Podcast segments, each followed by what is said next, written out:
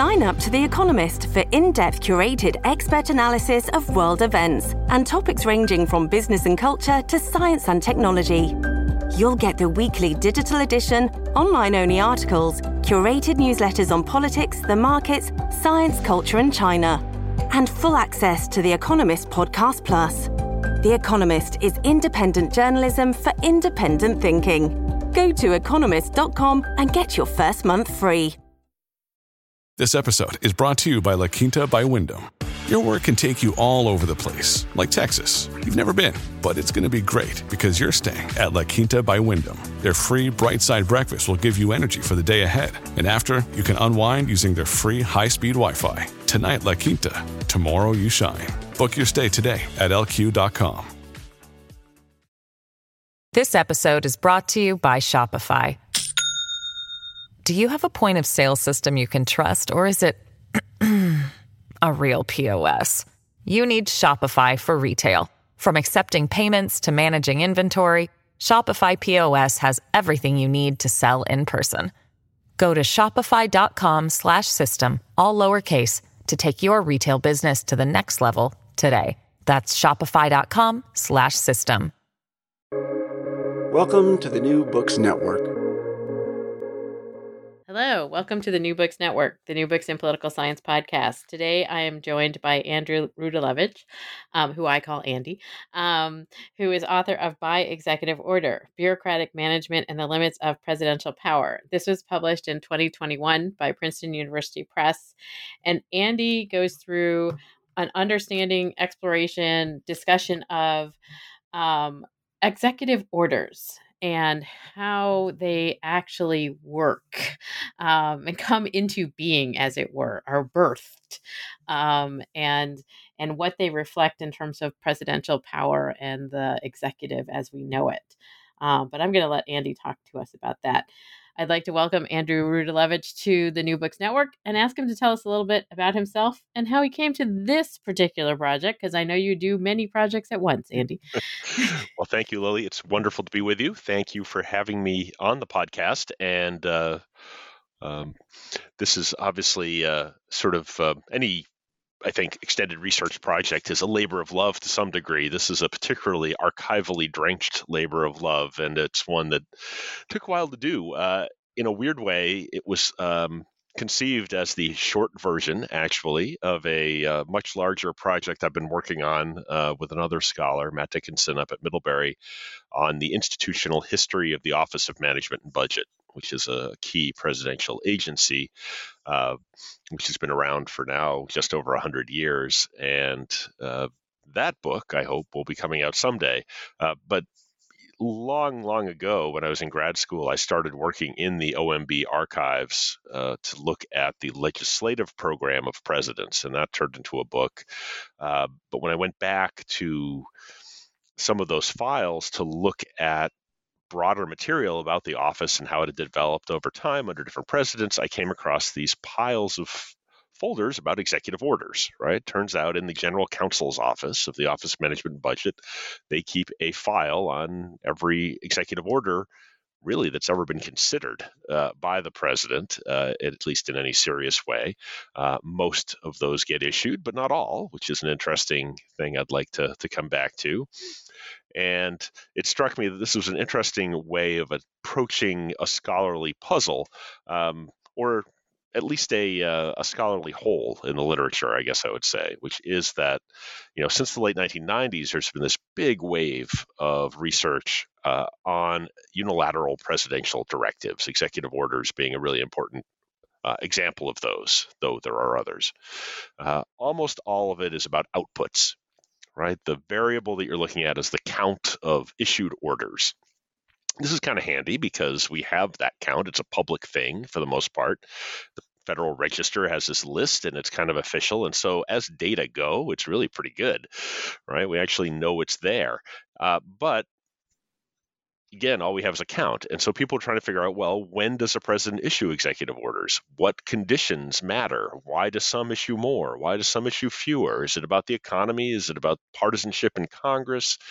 Uh, And so by the time we got into the early 2000s, uh, Will Howell, who's now at the University of Chicago, wrote a pretty important book uh, called Power Without Persuasion. It was building on another important book from a couple years earlier by Ken Mayer at the University of Wisconsin uh, called With the Stroke of a Pen. And those two things together really, again, uh, really were really important in, in coalescing scholarly interest in the whole notion of unilateralism, which had really not been uh, you know the key frontier of presidency research at least for a while i think if you go back to the 1940s it was actually pretty important but uh, in any case uh, will howell had this theory about why orders were issued it had to do with presidents being uh, unitary actors. They had the first mover advantage versus Congress. So, in a sort of game theoretic framework, they were able to shift the policy status quo by issuing an order, and then Congress would try to change it if it wanted to. But Congress, well, you look at Congress most days, it kind of sucks, right? They can't do that much. They have collective action problems, they have all sorts of transaction costs in trying to do anything.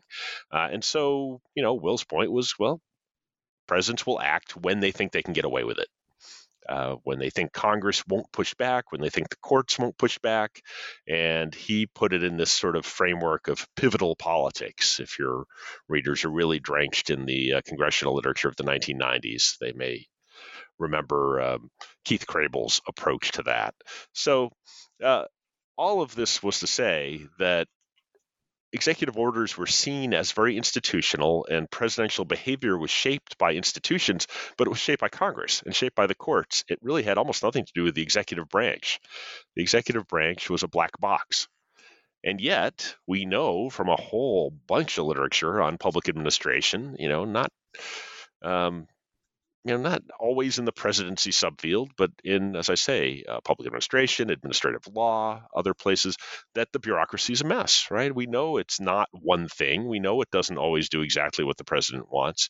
And so when I found these files, I thought, well, now we can figure out where executive orders come from you know, are they really unilateral, right? And what does that mean? I mean, I don't think we really think of presidents just sort of sitting down at the desk one day and scribbling something on a on White House letterhead and saying issue that, though perhaps some of President Trump's tweets came close.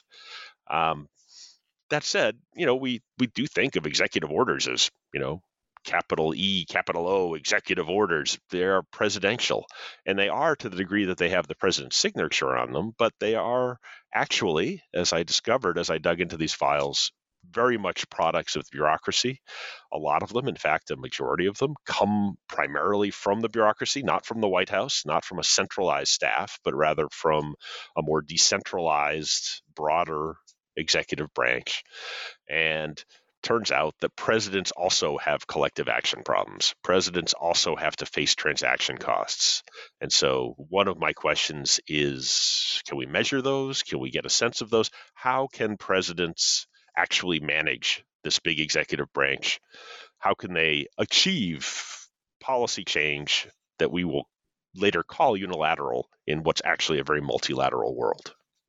And I, I was just talking with my students today about um, Harding's quote that he wanted to reign and not rule. Um, and this is kind of the the structure that we often think about with regard to the power of the presidency right that the president has this capacity to make things happen of course wilson's complaint was that the president couldn't make things happen um, and and the discussion as you say with regard to executive orders is they seem like that is this kind of regal or monarchical move and its title is even kind of that way um, and yet they aren't that. Um, can you explain for those who are not drenched in the science of pep um, presidents and executive politics section uh, exactly what an executive order is and how it's different from say, congressional legislation or other moves by the executive? Okay, well, so the short version, um, and you're right to head off the long version, is that an executive order is an order to people in the executive branch by the president to do something. So it's not an order to, you know, woman on the street. It's not an order to Congress. It's an order to someone who works theoretically for the president. Uh, and therefore, you know, it has to be authorize, the president has to have the power to issue that order, either from the Constitution or from a law that delegated him that power. And so, you know, that's not to say that executive orders can't be really important. Obviously, you know, if the president, you know, issues an executive order that uh, shapes oil imports, right, um, or something that uh, says that in order to do business with the federal government, you have to have a, a minimum wage of a certain amount right? That order is technically to the people who write the contracts uh, in the federal government with private sector entities, but in fact, obviously, that's going to have a big impact. You know, if you want that contract, you have to change your practices, and you're probably going to change them for all your employees, not just the ones working on federal contracts. Uh, housing discrimination orders. Uh, um, and of course, you know, orders that are linked to the military, like uh, Franklin Roosevelt's infamous executive order uh, basically authorizing the creation of zones from which Japanese Americans would be physically removed during World War II on the West Coast, right? Those are, again, they're to executive branch personnel, but they have big impacts or can have. Some are much less important, right? They deal with uh, procedural matters inside the bureaucracy um, or, you know, even create uh, a new seal, right? Uh, something you can put on your OMB T-shirt, um, you know, for a given agency. And so, you know, again, they vary wildly, but they do have this sort of idea behind them of being fast, right? President Obama said, "We can't wait, therefore I'm going to issue all kinds of executive orders," and they do have a sort of uh, signing ceremony. Uh, grandiosity to them. President Trump especially really loved this, right? He would get his Sharpie and write his name in big letters and hold it up for the camera. Um, that was you know a little unusual but the but the idea is the same right? You sign the uh, you sign the order and stuff happens right? With a stroke of a pen again that was ken mayer's book. It just happens. You don't need legislation. Now of course you do need legislation uh, before that right? To give you the authority to act in a certain area. And often what you're doing as president is telling an agency you know congress passed this law and here's how i want you to interpret it. Here's how i want you to implement it. Now if people you know either in the private sector or perhaps even in congress get angry at the way that the president is doing that you know there are ways they can push back um, but it is effectively a means of controlling bureaucratic behavior right? And often, you know, using existing law uh, and pushing it in new ways. And in terms of the role of the president as being the person who has to direct the bureaucracy, has to direct the executive branch, an executive order is essentially an arm of the capacity of the president to do that. Right. So, I mean, the president's got, you know, three ish million employees, right? There's a lot of federal employees out there. This is, you know, before we even get to the armed services and so forth. Um, and, you know, what are they all doing, right? They obviously have their own mandates in the law to act in certain ways and carry out certain functions. Um, but in terms of presidents wanting to, you know, change the way, say, the Clean Air Act is implemented or, uh, you know, we saw with President Biden, OSHA, right? Uh, he wanted uh, the Occupational Safety and Health Administration to require people to be vaccinated at large workplaces. Now that got shot down in the courts, right? And um, uh, you know, but nonetheless, you have this desire of the president to move policy forward. You've got this big executive branch. It's grown dramatically over the last hundred ish years. And so there's more opportunity for presidents to act um, because Congress is quite gridlocked and increasingly so. Uh, they have motive to act.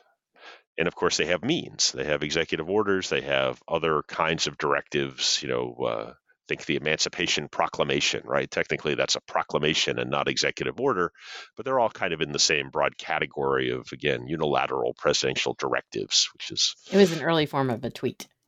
Yes, you could put it that way. A little more uh, went over the character limit, I think. Um, but uh, what Lincoln gets for spelling out, you know, dates and things like that. Um, but yeah, so it's a it's a way I think of of managing the bureaucracy. And of course, the bureaucracies out there they want policy change too, and they're going to propose things to the president. I kind of uh, conceive uh, in the theory chapter of this book of sort of a presidential marketplace where people are trying to sell him stuff to uh, to put out there. You know, some of it might come from his campaign promises, but some of it's just been sitting around. They're waiting for a president who's interested. You have White House staffers in this market too.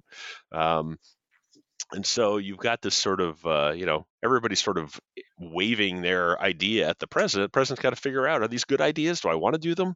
Uh, and this is where omb comes in right? And why all these files are in their archives is that back in the 1930s even a little bit before uh, omb which was then called the bureau of the budget bob uh, was charged by franklin roosevelt with being the uh, instrument of central clearance, as it's become known, right? Any executive order has to be submitted to OMB. They send it out to other actors in the executive branch to see what they think, kind of like a peer review process. Comes back to OMB, they decide whether this is a plausible idea or not, and they will then send it to the president for signature. Actually, there's another step along the way, which is to the Justice Department uh, for legal vetting, just to make sure that it actually is within the president's powers to do this. Form and legality is the uh, the phrase they use. So, um, central clearance actually is a really important institutional continuity across presidents of all kinds of parties and personalities and you know, it provides protection to the president. And in fact, that phrase is used frequently, sometimes in OMB memos, sometimes by observers. And think about it if executive orders are simply sort of this offshoot of presidential unity, why on earth would the president need to be protected from the executive branch? Right. So you already get the sense that there's more going on there. And so central clearance gives the president sort of a almost a cost benefit analysis. Um, and sometimes, you know, the president might decide, well, this is costly. I want to go ahead anyway. Uh, sometimes these things will get shot down. And sometimes, even maybe most dramatically, the president himself will have an idea for an executive order and it will go through this process and it won't get issued. Right. So I have some couple fun examples of that, including a written order by Jimmy Carter. It says, you know, you know, give me an order, make it strong, and no order ever happens. It is this classic sense of Neustadt, right? Uh, of Richard Neustadt's presidential power, where at the very beginning he talks about uh, Harry Truman kind of making fun of Dwight Eisenhower, and Eisenhower is supposedly going to be sitting at his desk thinking about uh, his army days wistfully, saying, "Do this, do that," and then Truman, again in Neustadt's telling, just comments that nothing will happen and Ike is going to get really peeved. Um, now, something usually does happen, right? But but it's possible, you know, for the president having proposed an idea to get the kind of feedback that will convince the president that maybe it's not a good idea or even if he still thinks it's a good idea that there's just too much resistance and so bureaucratic resistance turns out not in the sort of you know again the sort of uh, headline Trump fashion, you know, where you've got people writing op eds about how they're resisting, but rather just ordinary organizational feedback and pushback against ideas that people out in the executive branch think are bad ideas for whatever reason. And so a lot of orders, as I hinted at, actually don't come to fruition. There's a lot of proposals out there that wind up just dying somewhere along the way and many others take a long time to issue. So again, the, this sort of idea that presidents just sort of sit down, issue an order, it happens immediately. You know, it may be faster than legislation, though not always, but it's often going to be subject to a lot of debate, a lot of deliberation, even inside the executive branch. And so, you know, you have Congress, you have the courts. Yes, they matter to presidential decision making, but the executive branch matters a lot. And I give more stories than anybody really wants to read about some of the examples of that process. And and one of the things that you're doing and you talked about this already is that you you know as you say you can you can quantify how many executive orders have been issued you can sort of peg them to you know this this agency or this department or that department um, but what you're doing in the book is actually going backwards to sort of see the origin of where an executive order generates from um and and you know how it comes to be and so it's it's less of this kind of um, even imagined space that a president you know casts i will make this happen um and and you know good but that's how we think about the in the in the imagined space of what a president does with his or her day is you know i'm going to make this happen. Um, but executive orders seem to be the way that quote presidents make this happen and yet even there the executive orders themselves don't always happen. And and so explain a little bit about how how they do or don't happen Sure. Well, yeah. So this is the origin story, right? This is the prequel to the entire uh, executive order literature.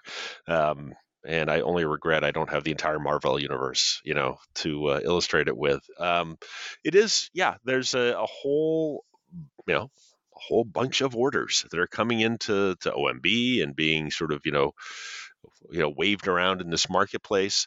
Um, as I say, there's a, a, process in place by which these orders are kind of peer reviewed. Uh, you know, there there's a sort of it's all pretty routinized at this point. Um, so again, you go into these uh, specific files that are linked to an individual order or proposed order, I should say, and you know you see the uh, you know the memo that whatever lawyer is tasked with it at OMB sends out to all the agencies that he thinks uh, might be interested in this. Uh, they get comments back. Now sometimes the comments are, "Why did you send this to us? This is we have we don't care." Uh, but often they get back, you know, pretty detailed feedback. Page six, really bad. Are you really going to let the Treasury Department get away with that? Um, and then there are, you know, others that are, you know, you know, just kill this order. This is illegal. It's a bad idea. It's badly written. Um, you know, occasionally there's praise. A lot of, you know, sort of no objection. Um, you know, we don't, we're not in love with it, but we really don't care that much. A lot of it, of course, from the agency's point of view, is making sure that other agencies aren't trying to steal their turf. Um, and that the process for uh, you know, if a new advising process is being set up or a new task force, or, you know, they may point out uh, potential difficulties in implementation given other pieces of the law that the drafter might not have thought of. So all of this again winds up, um, you know, and you get sometimes, you know, inch or two inch thick folders. Sometimes it's just a few pages. And, you know, I was trying to figure out, you know, a few things, one of which was what under what conditions will presidents sort of rely on their centralized White House staff to draft these orders? Under what conditions are they likely to rely on the wider bureaucracy? I wanted to measure how long this takes uh, generally. And the uh, the short answer, the mean uh, for the sample of orders that I have, uh, which is something like 515 orders over uh, about 68 years, I think, um, is 75 days or so, right? So two and a half months for the average order to be released. I think the median is a little less than that. Um, but some of them go on for years and years. And then, as I, I said, uh, some of them don't happen at all. Um, and there are all these sort of choke points. Uh, again, maybe the the primary one is uh, dissent inside the executive branch, where you know they just can't get buy-in. OMB really tries to negotiate these things through. Sometimes you know uh, a director of OMB will get involved uh, personally, and sometimes you'll have memos in there going, "Why? Why is she doing this? This is ta- this is a waste of time." Um, and sometimes there, I have a long uh, uh narrative in the the last chapter, actually, which is about implementation of executive orders, uh, but dealing with a series of orders that were issued about coyotes in uh, the American West, especially uh, on uh, federal land. And ranchers who had uh, sheep grazing on federal land, of course, were very interested in killing all those coyotes. And environmentalists said, you know, if they're eating a few sheep, that's your problem, right? This is they're coyotes. They're this is wild animals. We should be protecting them. Uh, and so there's you know 10-ish years of subsequent orders as both sides keep lobbying successive presidents. Um, and so ultimately, President Reagan says, "Yeah, kill all the coyotes. I don't care." But you know, there's a long period up to that, and some of the uh, internal disputes are hilarious, actually. Um, so generally, yeah, I mean, intra-executive dissent is the main way in which orders uh, fail to to come to be. Uh, OMB, uh, of course, itself, you know, will sometimes anticipate that kind of dissent. Sometimes it will find its own issues. Sometimes it will say, you know, this shouldn't be an executive order. Maybe it should just be a press release. You know, maybe, you know, couldn't you just call up the department head and say, you know, hey, do me a favor? Instead of putting it in executive order form, right? There is a certain you know gravity to an executive order as they see it. Um, and you know presidents can override that. They can issue ultimately they can issue an order if they really want to. Um, and you have some at least anecdotal uh, cases from especially the trump years where some stuff that you wouldn't expect to see rhetorically in an executive order you know get into the mix. Um, that's a, a, another actually it's been a spin-off research project looking at some of that. I can happily come back to that.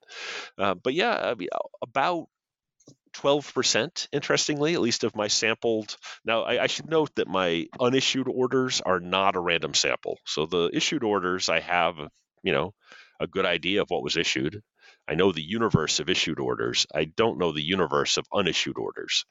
Best estimate is about one in five sort of serious orders does not get issued. So that's a pretty high death rate, if you will, right? Um, and that's derived both from what I found in the archives, but also from some interviews with uh, general counsel uh, staff at OMB over a couple different administrations. Um, but about 12%, you know, die, they are approved by the bureaucracy, they're approved by OMB, they're approved by the Justice Department, they go to the White House and they're not issued. The president decides not to do it. Um, and there's one interesting example that comes to mind from the Johnson administration, Lyndon Johnson. I don't go quite so far back to Not the Andrew. Andrew Johnson administration, though he issued executive orders too.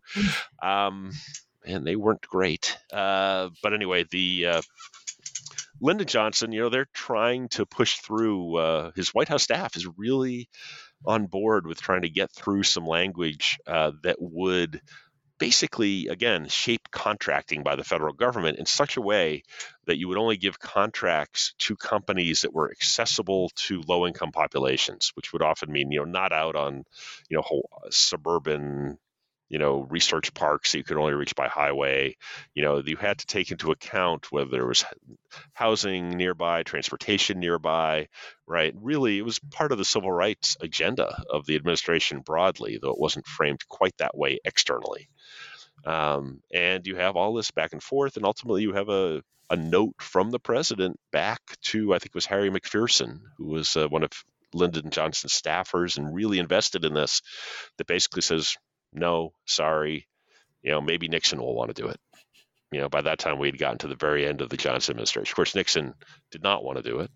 Um, intriguingly, though, there is a uh, a little later OMB itself revived this because Nixon, of course, was getting hammered on civil rights issues, and OMB said, "Hey, you know, there was this idea, and maybe we should do it now." And uh, uh, the White House said no. But you know these ideas don't always die and that's sort of an interesting case too sometimes they they do linger uh, interesting case for example of uh, the Bush administration, George H.W. Bush, uh, there was a push towards the end of his term by the Department of Health and Human Services to ban smoking on federal property, including federal buildings. Right? And, you know, you, of course, Lily, are far too young to remember the 1980s.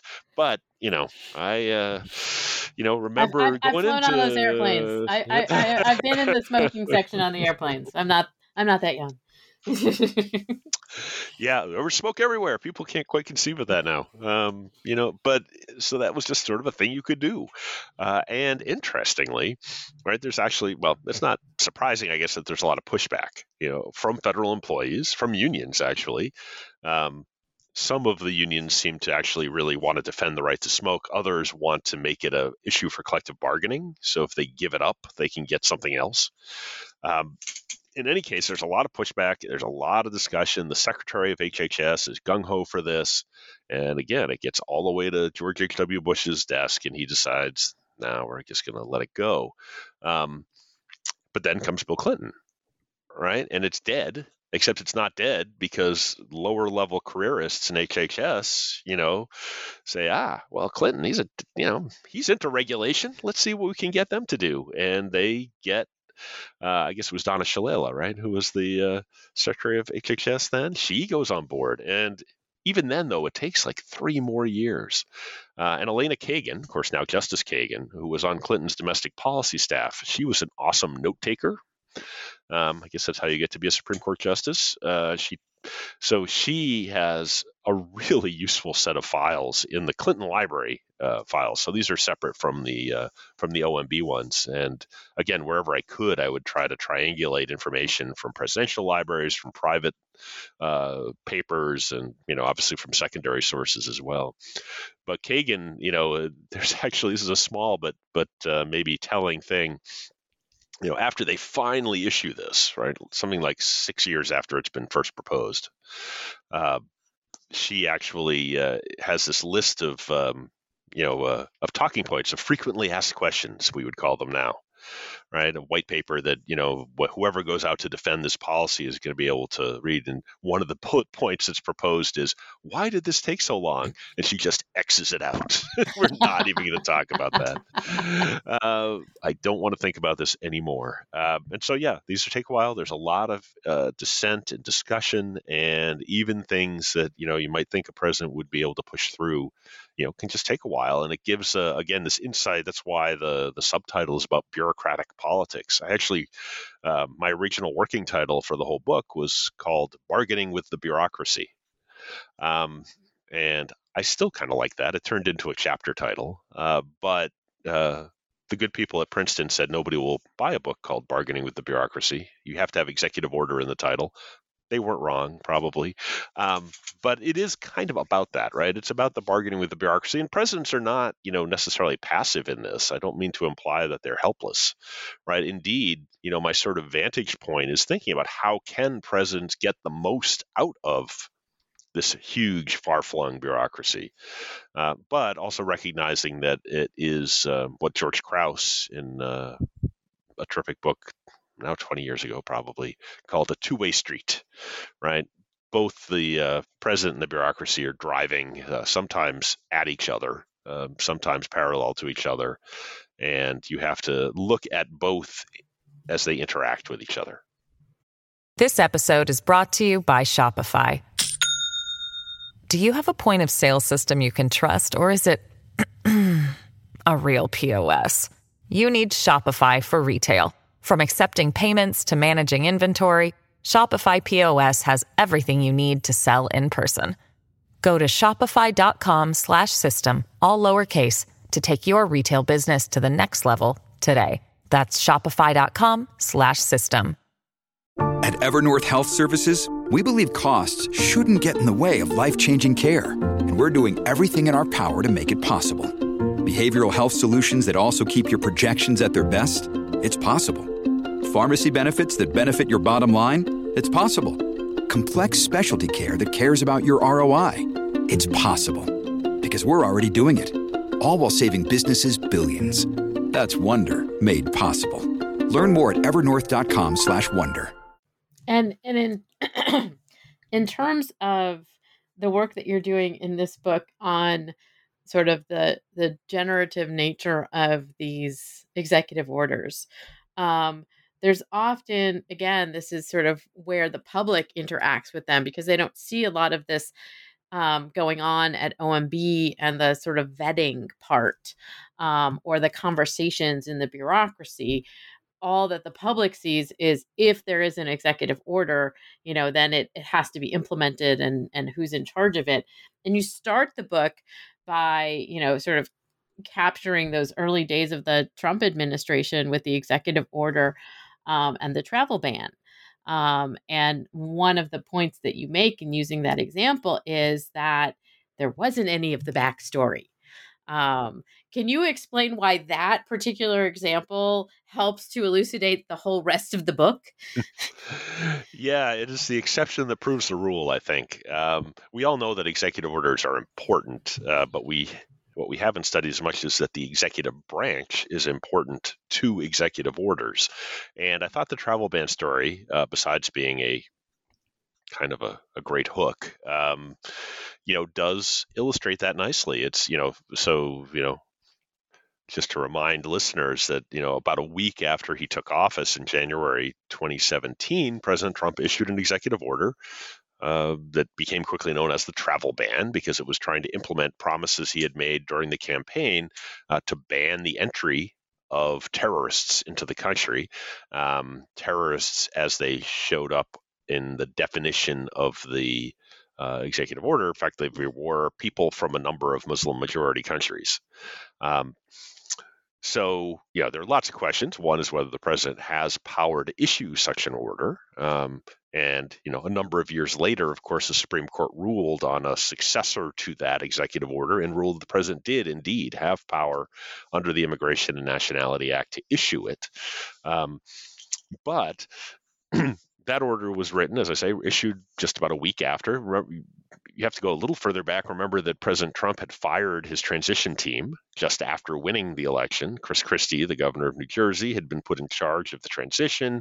He had sort of run a very traditional transition, collecting all kinds of ideas. How would we translate your campaign promises into executive orders or legislative proposals? Here are the staff we think you should hire, et cetera, et cetera, et cetera. Remember, people made fun of Mitt Romney's binders full of women. Well, you know, most transitions do just that. They have binder after binder of stuff. Um, and so the, uh, you know, that was all thrown away. I mean, Christie in his memoir says literally dumped in the dumpster outside of Trump Tower. Uh, and Mike Pence uh, took charge of the transition, but you know the they had cut down amazingly on the amount of time they had to prepare any of the substance. They had uh, seconded a number of congressional staff to kind of work on drafting executive orders. There were a lot of them going around, uh, but you know these weren't necessarily folks who had a lot of deep background in you know the the substantive areas and what was going to need to happen for this to actually work once it was issued. And homeland security and the state department and you know even the defense department you know there's a lot of people out there who were living with this living with immigration how it works. You know if you just think about the the physical process of arriving at an airport right what actually happens.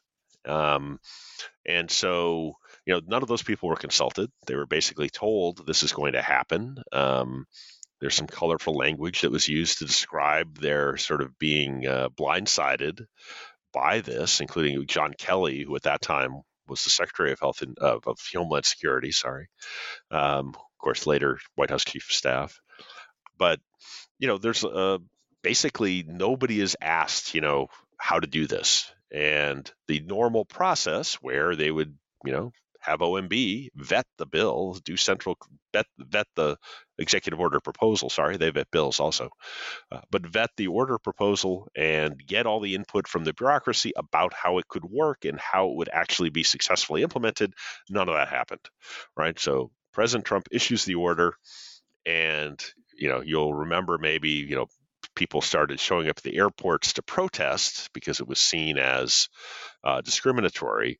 Um, but leaving that aside, right, whatever the merits of it, it didn't work because you know they hadn't thought through you know what might seem like obvious questions, but are not necessarily obvious in uh, except in hindsight, you know, what about green card holders, right? What if you are not a U.S. citizen, but you do have a green card? Are you allowed to come in?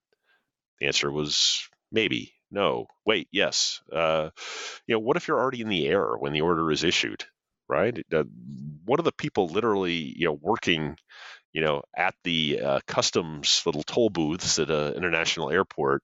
What is their actual guidance? What are they supposed to do with all the different categories of people who might pop out? Uh, you know, there are exceptions built into the executive order, but would they be uh, authorized? Who had the power to do that? Um, basically it was a mess. Uh, in fact, to the degree that the uh, the acting attorney general, who was an Obama holdover, actually said she wouldn't enforce it. Uh, she thought it was unconstitutional um, because of the discriminatory uh, potential uh, given who the president had picked out to ban. And so uh, she was fired quickly, which is the president's right. but it did highlight again sort of just the chaos. Um, and quickly a second order was issued, and then ultimately a third. Uh, and the third one is actually the one which, by the way, had a lot of bureaucratic input. the third one is the uh, the version that went to the Supreme Court and was upheld ultimately. So, so that's in there um, to show, in a sense, you know, why does the president need the executive branch? You know, president can sit down and sort of, you know, there were cartoons at the time of Steve Bannon, the president's aide, you know, sitting at a bar stool with crayons, right, writing executive orders. I mean, that was sort of the image that was given. Um, indeed, some of the, you know, president's Republican allies on Capitol Hill, you know, were very insulting. Lindsey Graham, right? This is before he stopped insulting President Trump. Um, but he was on board with, you know, he was really, you know, scathing about the process and the the skills used. He said it was like a third grader wrote it in crayon. Um, you know, and so yeah, there was this sort of sense that you know the executive branch could have helped, right? You want to ban people, we'll help you do it, right? These are not people who are necessarily partisan. OMB is explicitly nonpartisan. It supports, it's full of career civil servants who help presidents achieve what they want to achieve. Uh, they will argue about the substance and the politics, but if a president wants to do something, they will help them find the best way to do it. And so that was ignored, and it had you know, kind of catastrophic results, both for people who were actually dealing with it on the ground, but also, you know, for perceptions of the Trump administration. Obviously, there are plenty of people who already uh, didn't like the administration, but you know, uh, you know, there was some question about whether you know this this businessman could come in and reorganize the government along the lines of effective private sector management, and that got a, a, a quick blow to that reputation. So it really was a um, you know, again, it, uh, just sort of the the uh, the shadow case, if you will. I don't know. I'm trying to think of a there's the I'm trying to think of the right social scientific uh, jargon for it, but effectively, yeah, I think the exception that proves the rule is the right way to put it. It really was uh, a place where the normal process was not followed, and it had bad results both substantively and politically for the president. And and it also, I mean, it's it's such a, a stark example because it it was like, okay, we're going to stop these people from coming into the country, but how does that work? Right? That's always the question I ask my students about like how does the executive branch work? Does the president go around executing the law and what does that look like? Um, and executive orders are a kind of similar component in terms of like the president wants something to happen. They get elected on the basis of saying that something is going to happen. Um, and they're going to do it in this way according to existing law but how does it actually function? And you have this example of like the problem was how to implement it. And as you talk about in the book, the implementation is important, but the the backstory is also anticipation of how to implement, which goes to this question also of the power of the executive branch, I think. Um, and so, can you explain a little bit about how the executive orders themselves as situated um, before they come to be before they come to fruition as well as what the president wants is a kind of demonstration of some of the power associated with the branch. Yeah well i think um, to your first point the implementation is very much something that's argued about you know during the formulation process and it's a lot of the feedback that comes back from the agency saying well you could do this but it's not going to work because of abc or why are you giving it to that organization to implement because they don't know what they're doing?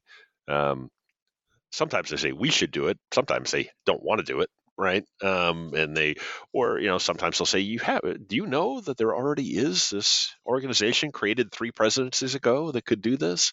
You know, there's a lot of institutional memory. Part of the power of the executive branch isn't just knowing where the bodies are buried, um, knowing what has been tried before, what has worked and not worked. Um, you know, it's true. I think that the bureaucracy generically is risk averse.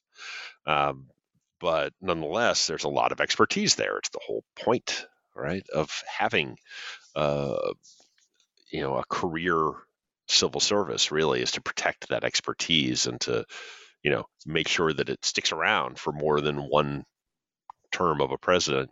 Um, and so, yeah, part that power really is about you know knowledge in a way and and again presidents it's not infallible and presidents may wish to do something new that the you know careerists in an agency are really set against and they have to use some of their you know drive you will get you know again white house staffers propose you know, plenty of executive orders themselves, and some of them are trying to to really reshape the way that uh, bureaucratic behavior occurs. Um, so interestingly, the longest issuance periods, right? If something is just delegated to the bureaucracy completely or kept completely in house, um, there's a, uh, a phrase in uh, transaction cost economics, the make or buy question, right? Should you make this thing in house or should you buy it somewhere else? And I adapt that somewhat, right? So should you make it in the White House or should you buy it from, I don't know, the Department of Labor? Um, and so you know the the ones that take the longest are the ones that are a mix of the two right where you have uh, you know maybe a, a, preponderant role or a lead role played by the wider executive bureaucracy or by the White House staff, but there's a mix and there's a lot of conversation going on. The ones that don't take nearly as long are the ones where it is just sort of, you know, either fully delegated or fully centralized.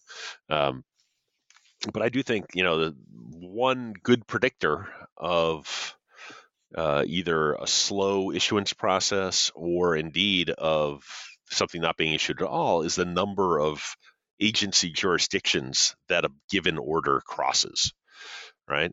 And as you would uh, expect, maybe the president, you know, centralizes that process more because they need to, right? There needs to be some kind of centralized process to keep hold of all these different interests across the bureaucracy. Substantive complexity, though, is another example of something that takes longer. Uh, more complex order takes longer. Interestingly, uh, there's some uh, data collated uh, via survey by uh, David Lewis uh, at Vanderbilt and some of his co-authors um, and they actually asked uh, different agencies, you know, what agencies are smart, right? Which ones are actually competent, and which ones are powerful, even if they're not competent. um, and you know, you see some interesting findings. For example, you know, um, you know, those that have a uh, um, you know, if you are an influential agency, it turns out that you're more likely to get your order issued uh, even if now again that influence is measured by others in the executive branch. It's not necessarily you know the president thinks you're powerful, but it's an interesting uh, it's an interesting measure, and uh, it does predict issuance versus non-issuance. Uh, the uh, idea of a competent agency, the agency's reputation for expertise actually uh, was one measure that helped predict whether uh, something was delegated to the bureaucracy rather than done in house. So, uh, in a way, you'd expect to see that, but I was kind of tickled that it worked out uh, in the statistical analysis because you know, eh, I think it suggests that what uh, what Lewis et al. are getting at in their measure does have some some bite, right? It does it is getting at what they want it to. And interestingly, those things are different. You know, reputation and influence, or so reputation for expertise, reputation for influence, uh, turn out to be predicting different things. So, um, so yeah, but that uh, uh just to circle back to your question, you know, does suggest that there are influencing uh, influencers. Uh, maybe that's not exactly the word these days, uh, but those in the bureaucracy who have influenced bigger departments, State Department, Defense Department, right? They're big actors here, um, and you know, a lot of what's going on, you know, in this process is the president having to to manage you know not being able to, say do this do that but rather to sort of uh, to work out a, a deal. Um, which again is not our traditional view of the president who we think of as chief executive sitting on top of this hierarchy. And while again that's true on an org chart but in terms of day-to-day life it doesn't always um, come true. Coming back to the travel ban, there's a, a Trump tweet that I quote uh, where he's complaining about the revisions that the Justice Department wound up doing to that first travel ban. Now, this is he he's complaining on Twitter about an executive order that he signed. Right? It's, that's an interesting uh, commentary in itself. But I mean, this was unfortunately, I think, par for the course in a lot of ways with regard to Trump. He was very critical of the executive agencies of which for which he was responsible. Um, and and so I, you know, I I think that, um, as you as you note throughout the book, the complexities of the executive branch mean that in fact you don't necessarily change things on a dime. Um, and and that can be frustrating. I think it's often frustrating for presidents who want to change something, and that's why the executive orders come in. But then, as you note, it it can take years. yeah, I mean, there's certainly this is not only about Trump. In fact, Trump's orders are not in my data. I don't have archival access to, you know, well, will we ever have archival access to the Trump White House is another question. Uh, the, the headlines are, uh, you know, contemplating now, uh, maybe under the the Trump wing, the plumbing wing of the Trump uh, archives. I don't know. Well, um, anyway, you know, you see this dynamic, as you suggest, across lots of different presidencies. You know, every president complains about the bureaucracy. Um, and that's, you know, a constant. They want to do things, but they can't always do them fast. They can't always do them exactly as they would like to do them, you know, and that's not always just about the president of the bureaucracy. Congress obviously has a huge say. Interest groups have a big say. Often the courts have a big say. Um, and of course, you know, the bureaucracy itself has been created in law with certain missions, certain tasks, certain things they're not supposed to do. And so if the president says, do this, but this is something the bureaucracy thinks is illegal, right? You're going to get some pushback. You should get some pushback. We should hope for that. Um, that said, you know, we do also, you know, want some kind of accountability in our policymaking. We think elections ought to count for something. And so, you know, this the final chapter comes back a little bit to, you know, this broader question that has been, you know, pondered, kicked around for a hundred plus years now about, you know, how much political control should there be of the bureaucracy? How much do we value expertise? How much do we value, you know, uh, somebody who's actually elected making decisions about the direction of policy? You know, and again, what is the, uh, you know, ideal combination of that, right? Woodrow Wilson, you know, back in the sort of dawn of the administrative state was writing about a dichotomy between politics and administration. And basically, the administration, the bureaucracy, was just going to do in the most efficient way possible whatever the political actors of the day wanted them to do. Uh, others, you know, quickly pointed out that you know any kind of decision making is is political in the broadest sense, and so you that dichotomy is uh, a little bit false. And so the debate is certainly a live one. And I would note, by the way, that President Trump, over the course of his term, I don't know if he personally got better at this, but certainly this uh, sort of second wave of appointees that he put in place, you know, got better at getting what they wanted out of bureaucratic behavior. Um, you know, President Trump continued to rail against the deep state, but you know, really he should have been writing love poems to the deep state. That is how almost all of his policy got implemented. Look at immigration policy. It's all, you know, executive action. None of it is legislative. You know, the big tax cuts in 2017, uh, we could look at the criminal justice bill. There's a handful of things that were passed that he pushed for legislatively. But, you know, the things that we're going to remember, I think, about Trump administration's impact on policy are going to be because you know his White House or his appointees figured out a way to achieve things. Even bizarrely, right? I mean, um, you know the uh, the the first impeachment of the president was about you know holding up money to Ukraine, right? And it was done by figuring out in OMB, right, how to actually do that. You know, legally, they argued. Not a, not everybody agrees it was legal, but um, but nonetheless, they they looked to ways how can we implement this? The National Emergency Act uh, uh, invocation regarding the southern border. How can we work through existing channels, right? And you know, again, you may not like the policy, but you know these were these pathways of achieving policy implementation were figured out. You know, again. Um, not through some grand legislative signing ceremony, but through mostly careerists working to let their political bosses know how they could do something they wanted to do. And and again, this goes to sort of our understanding of the complexity of the implementation of executive power or executive agenda by a president, um, because the president's influence on Congress or with Congress is often, particularly in these days of very narrow majorities, often limited. Um, yeah, implementation, I think, is the next frontier of this kind of research. And I waved my hand at it in the last chapter. Uh, I had originally hoped to have a whole chapter on implementation, but the data is hard to get, right? It's, um, you know, those executive order files end when it's issued for the most part, right? So it is the the pre the prequel, but I don't know.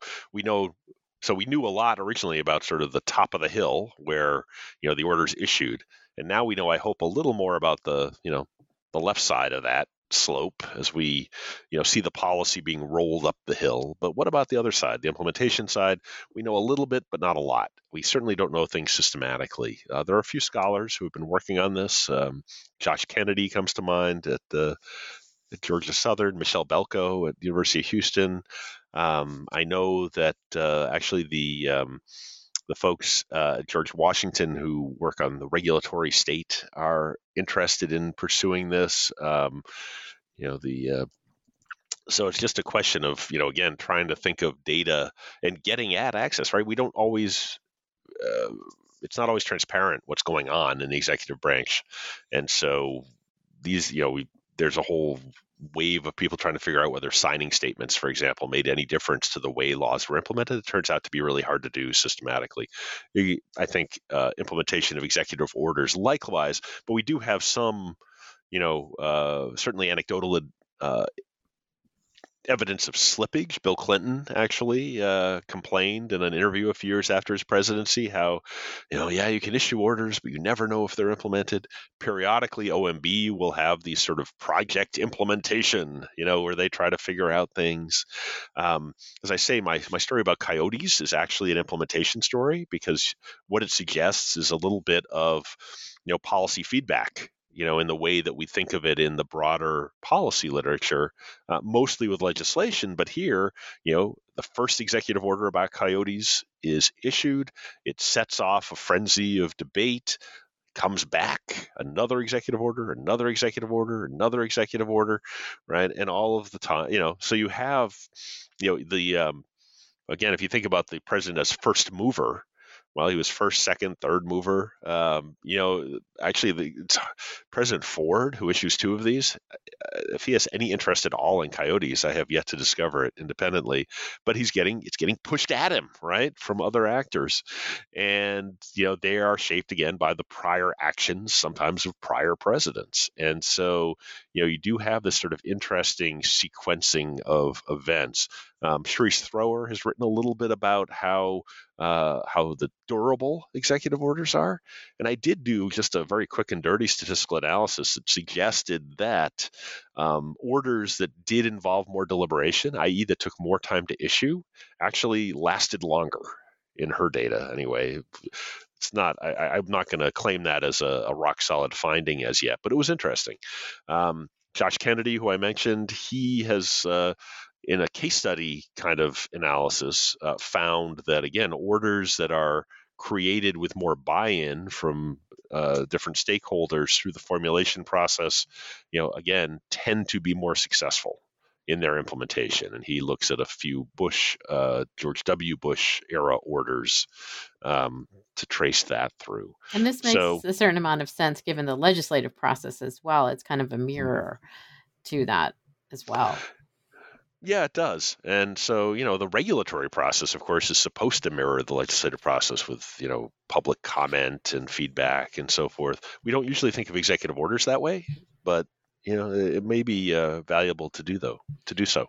And, and it is a little bit of the president acting kind of as a legislator, but not really.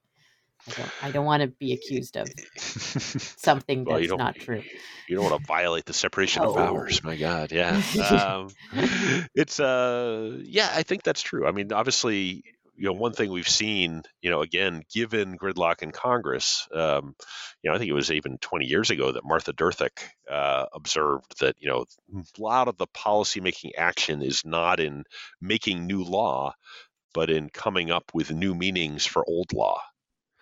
And I think that is even more true now than when she was observing it because uh, you know, ultimately that means, right, that these executive directives are again trying to guide the bureaucracy, uh, you know, sometimes in kind of zigzag directions. If you think of the environmental field, you know, a lot of this is in regulation rather than an executive order per se.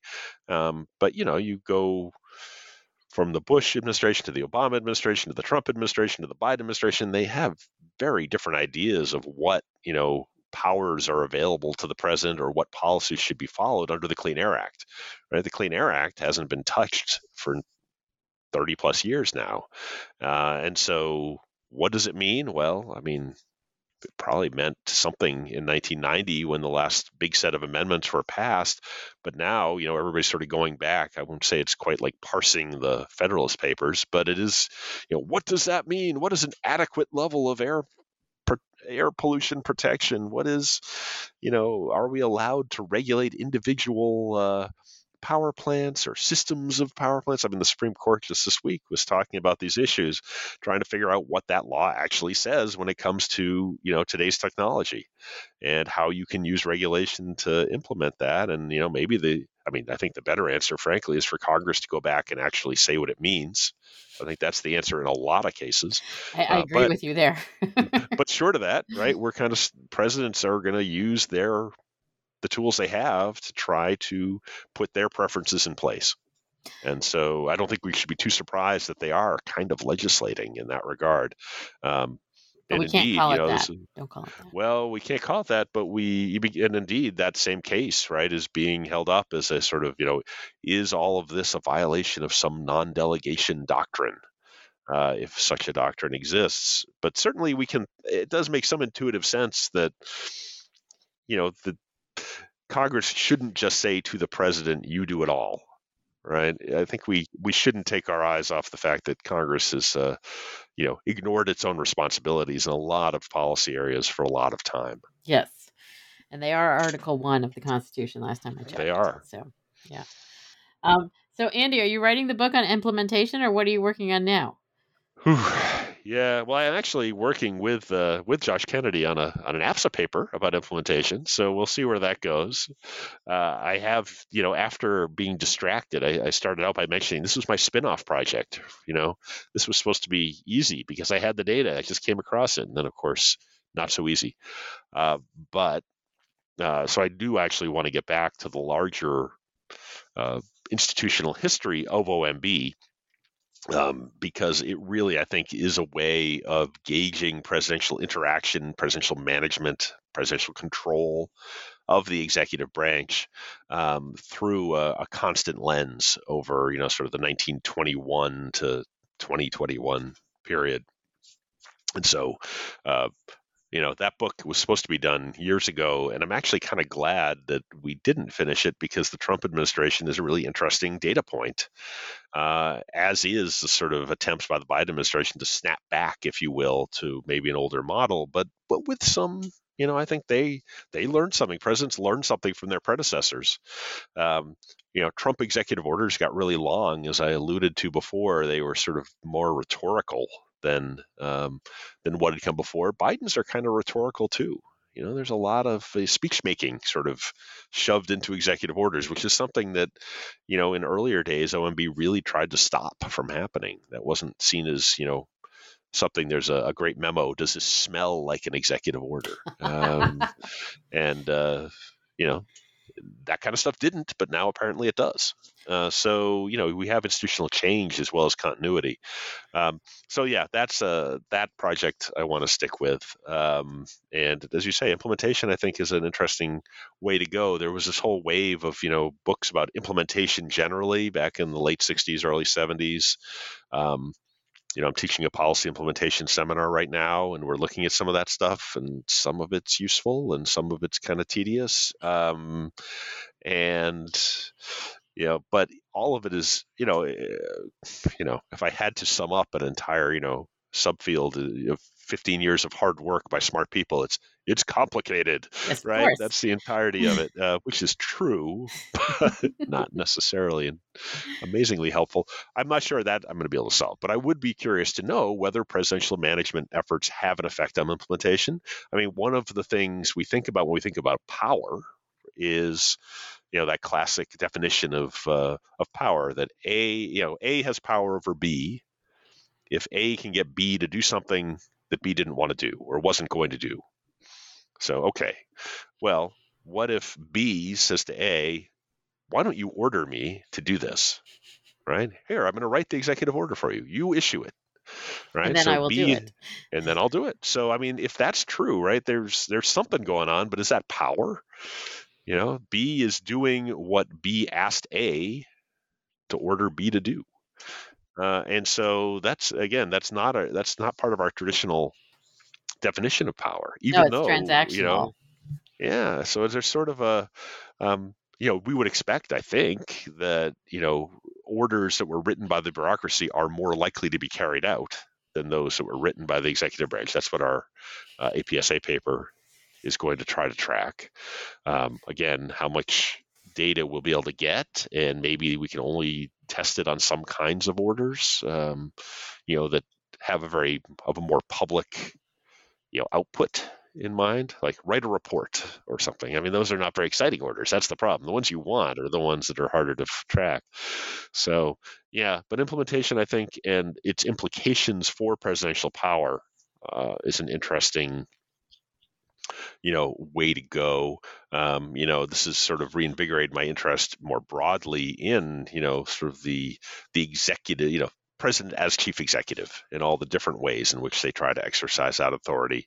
Um, and that you know goes back to you know again earlier work on the administrative presidency you know the role of appointments as well as you know process so people and process i guess you could say. Um, and i think there's you know just a lot to help a lot to do um, to help us understand you know both the you know again the impact of these orders ultimately over time Well, I hope when the next book come out comes out, if it's about OMB or implementation, you will come and speak with me about it on the New Books Network. I would uh, be delighted to do so, and I hope we will not be too elderly when that occurs. I hope not. I want to thank Andrew Andrew Rudalevige for speaking to me today about by executive order, bureaucratic management, and the limits of presidential power, published by Princeton University Press in 2021. I assume this is available at the Princeton University Press website. Is Indeed. there a brick and mortar store with an online presence that you would like to give a shout out to? That is a good question. I, I have not yet seen it on a physical shelf, which is depressing. But uh, We have been in COVID times, so We have been too. Yeah, I have uh, uh, the Gulf Gulf of Maine books in beautiful Okay. Brunswick, Maine. You know, might be a good place to check out. They will order and ship wherever in the country. So, great. uh, and they're and they're good people. All right. Thanks for joining me today, Andy. a real pleasure. Thank you very much.